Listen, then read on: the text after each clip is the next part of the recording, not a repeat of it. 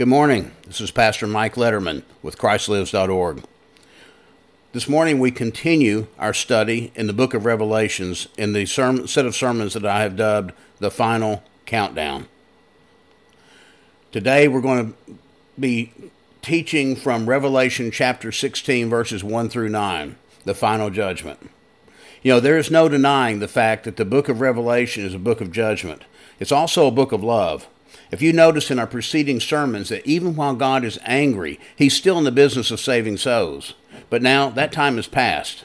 He's no longer an angry father who punishes his children so they will return to the ways that He has given them. He is now a very angry and very just God. God has a plan of judgment for all those who have rejected Him. Let's read from God's Word, the seven bowls of God's wrath, beginning with chapter 16, verse 1.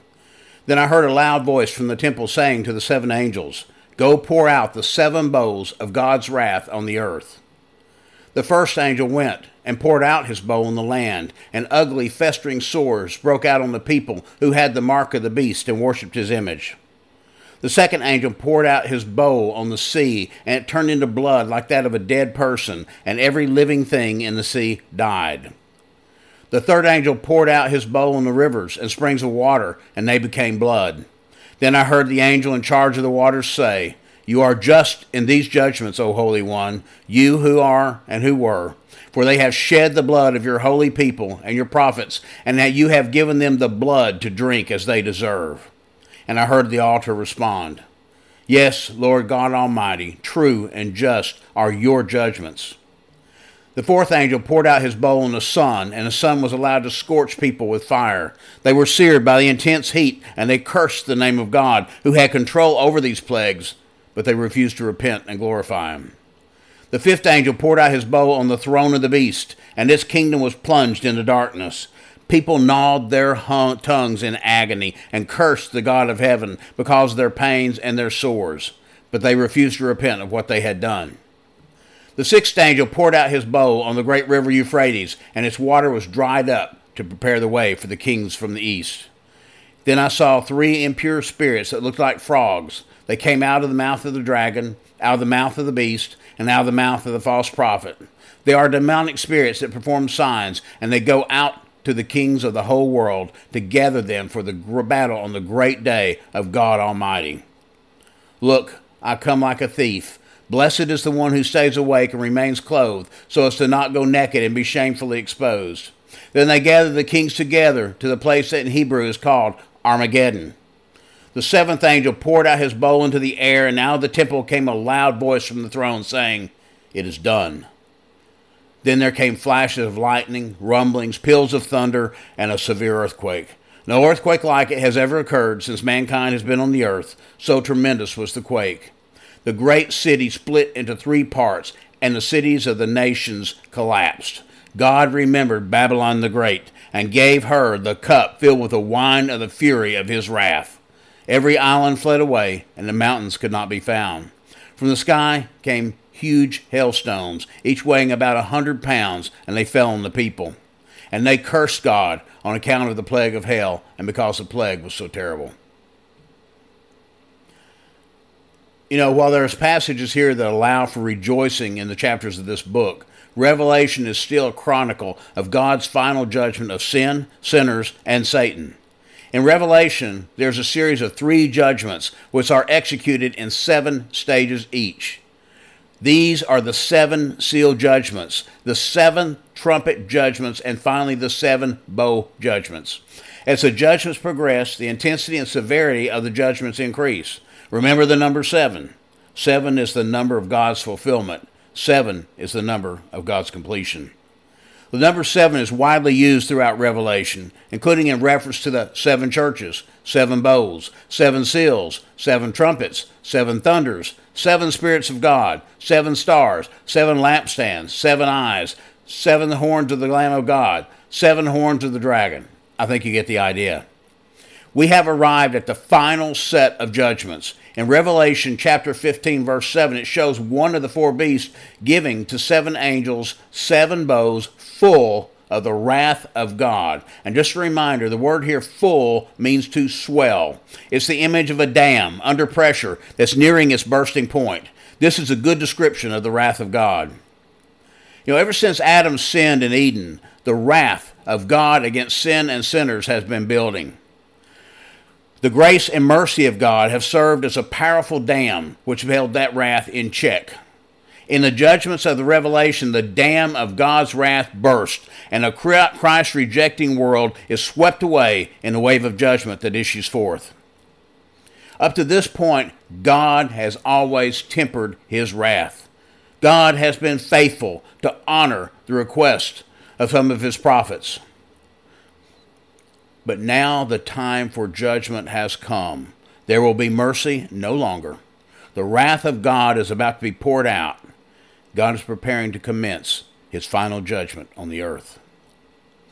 In Revelation chapter 14, verse 10, John writes, The same shall drink of the wine of the wrath of God, which is poured out without mixture into the cup of his indignation.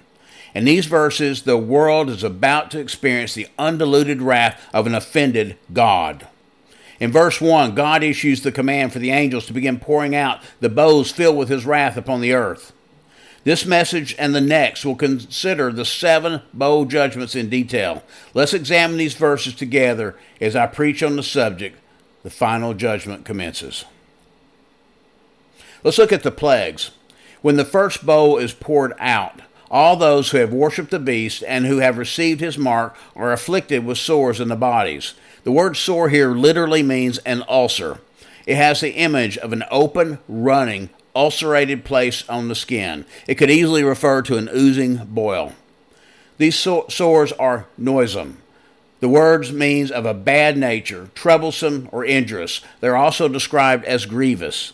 This word refers to something that is annoying, painful, or bad. These two words reveal that these sores will be extremely painful, festering, and incurable. No doubt the greatest medical minds of the age will do their best to find a cure, but they will fail. There will be no cream, no poultice, or no drug that will bring relief to the people suffering with these boils. A sore on the outside is a sign of rottenness on the inside. God is clearly revealing the condition of these lost sinners. He's putting them on display with the corruption of their hearts to the corruption in the bodies. These people have rejected God and His Christ, and they must face Him in judgment. These festering ulcers bring to mind the ancient plagues in Egypt. The sixth of these plagues is found in Exodus chapter 9, verses 8 through 12. In that plague, the people of Egypt suffered from incurable, painful boils all over their bodies. This seems to be the same kind of physical problem that Job experienced in Job chapter 2, verse 7. Just as it was in ancient Egypt, these boils only afflict the enemies of God. Those who are trusting the Lord are spared his judgment. Let's look at the plagues in the sea. When the second bowl is poured out, the waters of Earth's oceans are corrupted and become like the putrid, fetid blood of a corpse. Back in Revelation chapter 8, verses 8 through 9, when the second trumpet judgment was administered, one third of the ocean was affected. Here, the cataclysm is worldwide. When this plague is poured out, every creature in the sea will die. The seas will become vast cemeteries. Beaches will no longer attract the sun worshippers or the pleasure seekers. Be- beaches will reek with the stench of stench of death. And instead of being thronged with clouds of sunbathers, the world's beaches will be choked with the rotting carcasses of billions of dead sea creatures. This kind of plague has, plague has been seen in the miniature in our world. Occasionally, something called a red tide will occur. You know, John Phillips vividly described this phenomenon in his commentary on the book of Revelation. From time to time, off the coast of California and elsewhere, a phenomenon known as the red tide occurs. These red tides kill millions of fish and poison those who eat contaminated shellfish. In 1949, one of these red tides hit the coast of Florida. First, the water turned yellow, but by midsummer, it was thick with countless billions of tiny one celled organisms. 60 mile rows of stinking fish fouled the beaches. Much marine life was wiped out, and even bait used by fishermen died on the hooks. Eventually, the red tide subsided, only to appear again the following year. Eating fish contaminated by the tide produced severe symptoms caused by a potent nerve poison, a few grams of which, distributed right, could easily kill everyone in the world. An unchecked population of these tiny, toxic, one celled creatures would kill all the fish in the sea. Only when this occurs, this time, the entire world will be affected. When you consider the fact that 70% of this planet is covered by oceans, you can think how great this plague will be. Imagine the impact this will have on the environment. Most of the rainwater the earth receives comes from moisture that evaporates from the oceans of the world. No more evaporation means greatly diminished rainfall on the earth. This will cause a drought of worldwide proportions. Consider the fact that this world is largely dependent on the oceans for its food supply. Billions, billions of people, billions, receive the abundance of their daily food supply from the ocean. Without this source of food, millions will face starvation. Not only will food supplies be drastically affected, but so will commerce and shipping. The socio-economic impact of this plague will devastate the earth. You see, one by one, God is tearing down all the things that men take for granted. First, their health is destroyed. Then the oceans are destroyed. The coastal regions of every nation in the world will become abandoned wastelands as the oceans are transferred, transformed into vast seas of death. But we're not done. Let's look at the plagues in the streams. You see, when the third bowl is poured out, the fresh water sources of this world are stricken. Again, we saw this in miniature back in Revelation chapter 8, verses 10 through 11, when one third of the world's fresh water supplies were poisoned when a comet or meteor or some other heavenly body fell into them. Here, they turned to blood. By the time this plague is poured out on the earth, the world has become absolutely bloodthirsty. Millions of martyrs have been slain by the Antichrist and his forces. Millions of saints have, been, have had their blood, blood shed by the enemies of God. He honors their desire for blood by giving them blood to drink. When Jesus was here, his first miracle was to turn water into wine. That miracle was designed to draw men to him. Here, he turns the water into blood to remind men of him. One by one, the Lord is removing every prop, every comfort, everything mankind leans on for support and takes for granted. The plague reminds us of the first of the ten plagues in Egypt. In Exodus chapter 7, verses 20 through 24, the fresh water in the land of Egypt was turned to blood, and men searched in vain for water to quench their thirst. In this judgment, every source of fresh water in the world is turned to blood. Whether it's a spring, a well, a municipal water system, the, whatever it is, the world's fresh water supply will be taken away. Our bodies can survive several weeks without food but only about three days without water. Can you imagine a world with no water? A faucet is turned on, and instead of cool, clean, thirst quenching water, outpours putrid, foul, deadly blood. No doubt death from disease and thirst will skyrocket during these horrible and evil days. You know, when this plague comes, the angels praise God for his wisdom in sending this judgment the world is merely reaping what it has sown. If you look at Galatians chapter 6, verses 7 through 9, the world has been guilty of murdering God's people and God's preachers, and they are given blood to drink in return. Another angel declares the righteous nature of God's judgments. Our human minds cannot comprehend the judgment of these verses. We shrink back from them and we think that they're horrible. We recoil when we think about people having to suffer like people will suffer during the tribulation. We might even t- might even tell that there must be a better way. We see one day when we're home in glory and our minds have been transformed and glorified, we will see things from God's perspective. Then we will understand just how hateful and horrible sin truly is. We will feel as God feels. We will think as He thinks, and we will understand. In fact, I'm 100% sure that we will voice our own amens as he judges the world that has denied him and defiled his creation. We will understand that the time for judgment has come. We will know that the only thing that has held judgment off for this long has been the pure grace of God. When judgment comes, we can rest assured that God will judge the right individuals in the right amount in the right way and he can do nothing but the right thing. As Genesis chapter 18, verse 25 says, That be far from thee to do after this manner, to slay the righteous with the wicked, and that the righteous should be as the wicked, that be far from thee? Shall not the judge of all the earth do right? Let's look at the plagues in the sun. If the fourth plague t- touches the sun, its heat is allowed to burn the bodies of men. The word scorch here means to be burned with heat, to be tortured with intense heat. By some means, God will allow the heat of the sun to be intensified and the bodies of men to be burned. This universe is an amazing place. I've studied science since I was a small child. God created everything and placed it exactly where it needed to be. You know, the sun is some 93 million miles away from this earth. It sits at exactly the precise distance to allow life to exist on this planet. If the sun were any closer, we'd be burned up. If the sun were any farther away, we'd freeze to death. God placed it exactly where it needs to be. And every time I look at the mark of His creation, I look and wonder, how could He do the things that He has done? As one of my professors in London once said, God is the greatest physicist that has ever been known or ever will be known. The sun is a giant nuclear reactor. It's so large that 1.3 million of our Earths could fit inside of it. It's hot.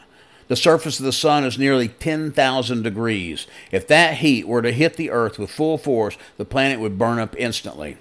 Surrounding the Earth is a band of radiation called the magnetosphere. This radiation band filters out the rays of the sun, allowing exactly the right amount of heat and light to enter our atmosphere. Can you imagine what would happen if that magnetosphere were diminished? See, during this plague, God will either turn up the heat of the sun or allow more of its heat to enter the Earth's atmosphere. As a result, men will experience intense burns in their bodies. You know, the pain of a sunburn can be an intense and nagging pain. Imagine having this pain intensified many times over. Imagine the agony that will result from this plague.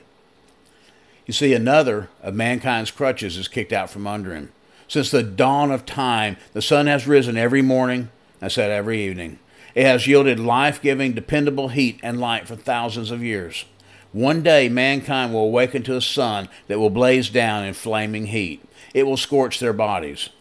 It will be nothing compared to the pain they will feel when they're cast into hell's fire. This is the warning of something far more terrible and final. So in Revelation chapter 5, the Lamb of God took a seven sealed book from the hand of his Father. This book represented the title deed to the planet Earth.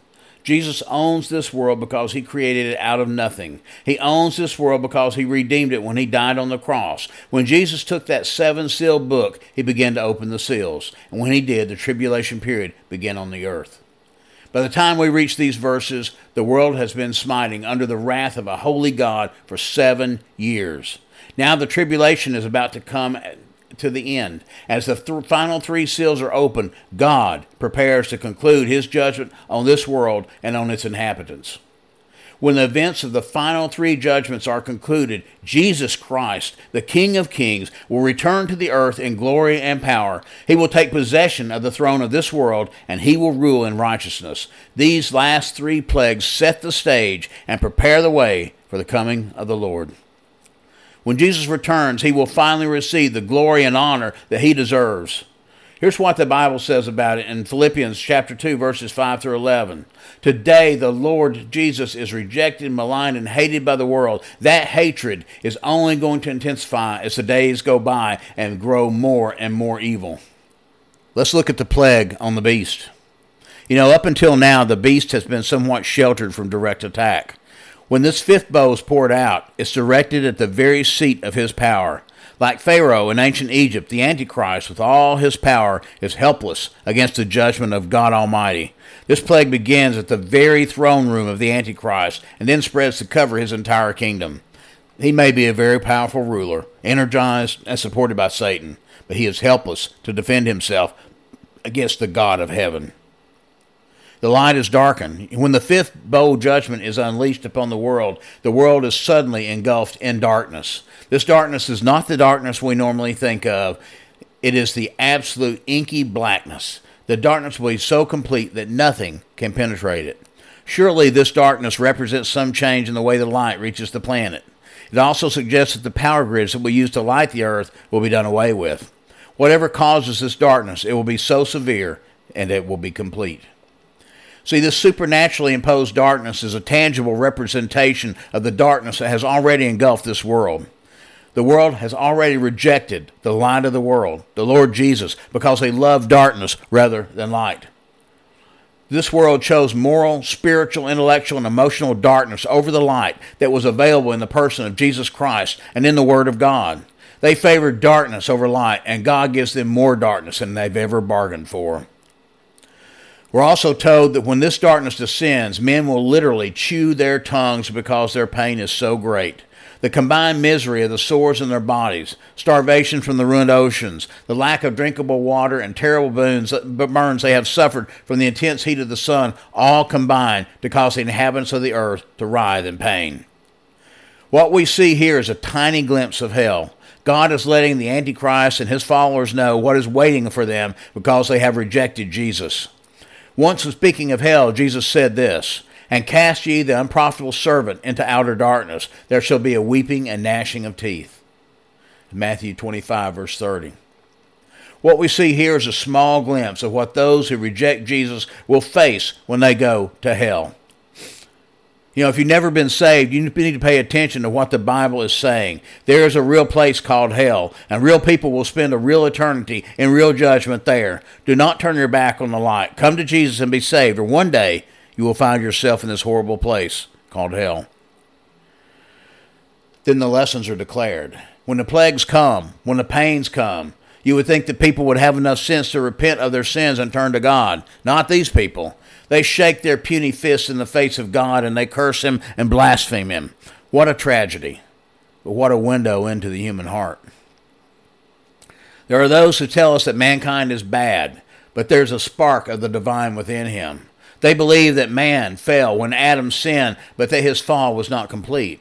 The fact is, man is totally depraved. That does not mean that he's as bad as he can be at all times. It does mean that there is no spiritual good in mankind at all. Man left to himself will only grow more and more corrupt. If the judgment proves anything, it proves the absolute sinfulness of humanity. It proves that man is an incorrigible sinner and that salvation is totally the work of grace.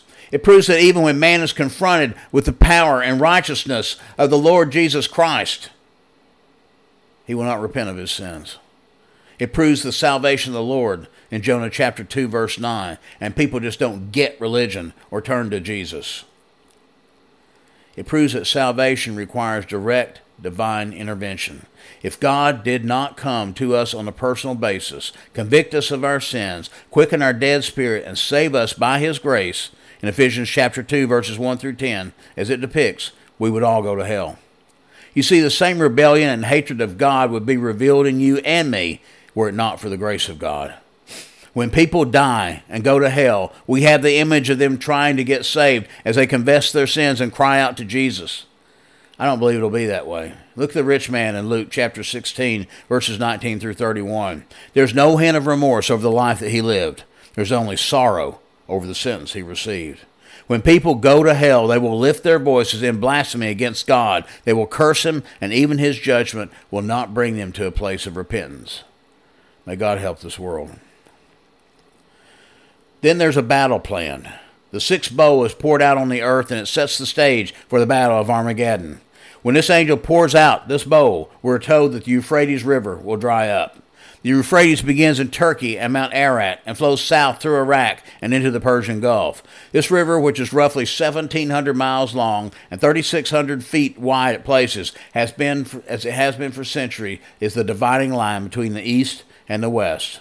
As we know, no river real, really poses a problem for a modern mechanized army, but God will remove every obstacle and prepare the way for a massive invasion of the Middle East.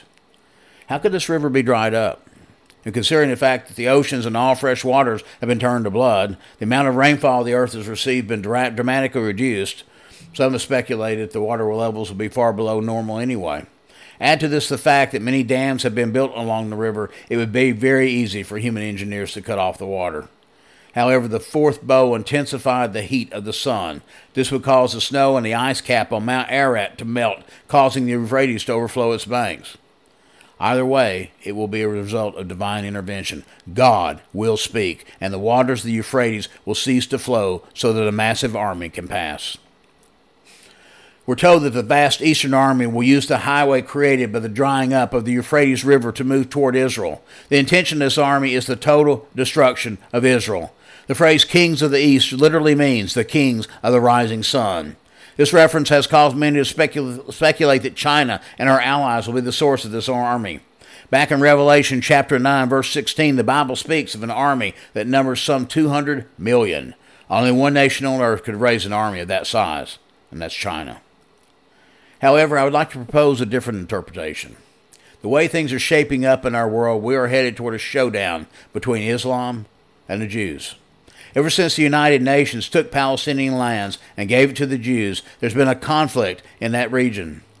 The Arab nations that surround Israel have repeated, try, repeatedly tried to oust the Jews from Palestine, and they have failed in every attempt. They're outnumbered sometimes seven to one. The Israelis have defeated their Arab enemies every time they met on the field of battle. This has created great hostility in the hearts of many of the Arab nations. Imagine returning home to a land that's been in your family for centuries, only to find someone else living there and you and your family evicted with no place to go. The Arabs hate the Jews and they long for the total destruction of the nation of Israel. I think that's what we're seeing in these verses. You know, while Islam paints itself in colors of peace and love, the religion also calls for the death of all Jews and Christians. Anyone who's not a Muslim is an infidel in their eyes, and infidels must either repent or die. Now, let me, let me read you a couple quotations from the Quran. Quran 59, verse 14 says, The Jews are devoid of sense. There is a grievous punishment awaiting them. Satan tells them not to believe, so they will end up in hell. Quran chapter 4, verse 55 Sufficient for the Jew is the flaming fire. Quran 88, verse 1 Has the narration reached you of the overwhelming calamity some faces, all disbelievers, Jews and Christians that day will be humiliated, downcast, scorched by the burning fire, while they are made to drink from a boiling hot spring. You know, this, these, these words are what some of the extremists believe when they read the Koran. It would be for radical Islam to field a massive army bent on the annihilation of the Jews and their state. It may be Islam that leads the final and fatal jihad against the nation of Israel. When this judgment is poured out, three frogs are seen coming out of the mouth of the dragon, the beast, and the false prophet. Frogs are unclean creatures and are used here to refer to evil spirits or demons. Their mouth is a source of influence. So it seems that Satan will inspire the worlds of these hellish world leaders, and they will whip their followers into a frenzy for a final assault against Israel. The final war will be satanically inspired and energized. On the heels of this judgment, there's a heavenly announcement made. Ever since Jesus ascended back into heaven, it has been prophesied that he would return. Look at Acts chapter 1, verses 9 through 11. Seven years prior to these events, Christ did return and received his bride into heaven. That was the rapture. This verse is referring to the second coming. Jesus is telling his precious people to hang on just for a little longer. His coming has been imminent and has become immediate. He is at the door. The saints of God are encouraged to keep the faith for a few more days. The Lord is coming. He's coming like a thief. Let's look at Armageddon. This army has been assembled by Satan to destroy the people of God. The devil still thinks that he's in control. A quick glance at the scripture paints a different picture altogether. Verse 14 tells us that this army is being gathered to the battle of that great day of God Almighty. And verse 16 says, He gathered them together. Satan may think he's in control of these events, but the real ringmaster is God Himself. He gathers the nations of the world in the valley of Megiddo so He might engage them and destroy them in one moment of time. Then we come to the seventh bowl. The seventh bowl is poured out. When it is, the awful wrath of God and His judgments against the earth are ended. Also, in his final judgment, this whole world system is destroyed. Since the dawn of time, man has moved in rebellion to God. He's rebelled in his personal life, his public life, his political life, and his productive life. In these verses, the entire world system is brought crashing down, and man is left with nothing as Babylon is plundered. As this bowl is poured out, a voice from the throne says, It is done. This statement signifies the fact that the judgment has reached an end. The Lord Jesus is on his way. He's prepared to take back everything that Adam lost in the fall. When Jesus died on the cross, he cried, It is finished. There he announced his victory. Here he cries, It is done. Here he announces his verdict. He cries out in judgment. The word goes on to say that a great earthquake will devastate the world. Earthquakes have been a part of living in this world. It's always been with us. Earthquakes happen around the world on a daily basis. Most, thankfully, occur unnoticed by the inhabitants of the world. Some, however, have brought profound loss of life and severe damage. We all remember the earthquake in December 2004 that triggered a tsunami that devastated the South Pacific. To get an idea of how powerful this earthquake was, consider the fact that all the atomic and nuclear tests throughout history only equal about 510.4 megatons. The South Pacific quake was 64 times larger than all the nuclear explosions combined. Dr. Kenneth Trivette wrote that this earthquake and tsunami that hit Seward, Alaska in 1964 was so massive it deposited a cargo ship on top of a mountain several thousand feet inland. Fourth Avenue, the main street in Anchorage, at that time dropped 15 feet, swallowing whole cars into a crevasse. The entire Anchorage na- neighborhood of Turnagain slid into the cook arm of the Prince William Sound, and that was only a 9.0 quake. And then Babylon is judged. We'll see this fleshed out in greater detail in chapters 17 through 18, but for now we need to understand that the seat of the Antichrist's power and the seat of the false prophet's power will be destroyed. This city and the system behind it will suffer more than the rest of the world. We see that the islands and mountains are destroyed. Entire topology of this world will change. Continents will shift. Islands will be swallowed up in massive tsunamis, and mountains will crumble. Gigantic hailstones will fall on man.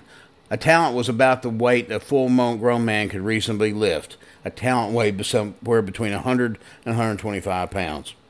Can you imagine 125 pound balls of ice raining from the sky? Anything it hits will be destroyed. Houses, cars, everything of value will be totally wiped out. And then finally, all the sinners are revealed. Even after all they've been through, the inhabitants of this world will refuse to repent. They continue to blaspheme God. It's hard to imagine that the human heart can be so hard, yet the condition of sinners under judgment proves that lost people are totally depraved and will not repent. You know, we read the Bible and we understand that these plagues are God's judgment on sinners who refuse to come to Him for salvation. These plagues are designed to judge those who have defied a holy God at every turn. We read it, we understand the source and the solution. And what strikes me as amazing is the fact that these people understand what's happening to them. They understand that God is behind these plagues. Instead of repenting in the face of wrath, they stand in continued defiance to Him and His will. You know, the problem here is not with God. The problem is clearly stated in verse 9, and they repented not to give him glory. They refused to repent of their sins to the glory of God, and they're paying a heavy price for their choice. If you put off salvation, die, and go to hell, you will have no one to blame but yourself. You can stop anywhere and call on the name of God and trust Him for salvation if you would. The time for repentance is now. If you're not saved, you need to come to Jesus today. You need to be saved today. Listen to his voice and come as he calls you. I call your attention back to verse 15. Jesus is coming. His counsel is for people to be ready. We do not know when he will come. He may come today in the rapture. He may come for you today in death. If he were to come for today for you, would you be ready? Or would you be caught unprepared? Our time for invitation today is short. I would like to urge you, if you have not accepted Christ today, I urge you to do that and make it right with Him. If you have accepted Christ and maybe you haven't lived a Christian life or you're fallen away, the door is always open. Come back. The world needs people to fight for God and help others receive Christ. We are in the middle of a spiritual war, and this is important. Brothers and sisters, I'm sorry I don't have any more time today. If you made a decision for Christ, I would like to know about it. If you would, please send an email to ministry at christlives.org. May God keep you and bless you. Amen.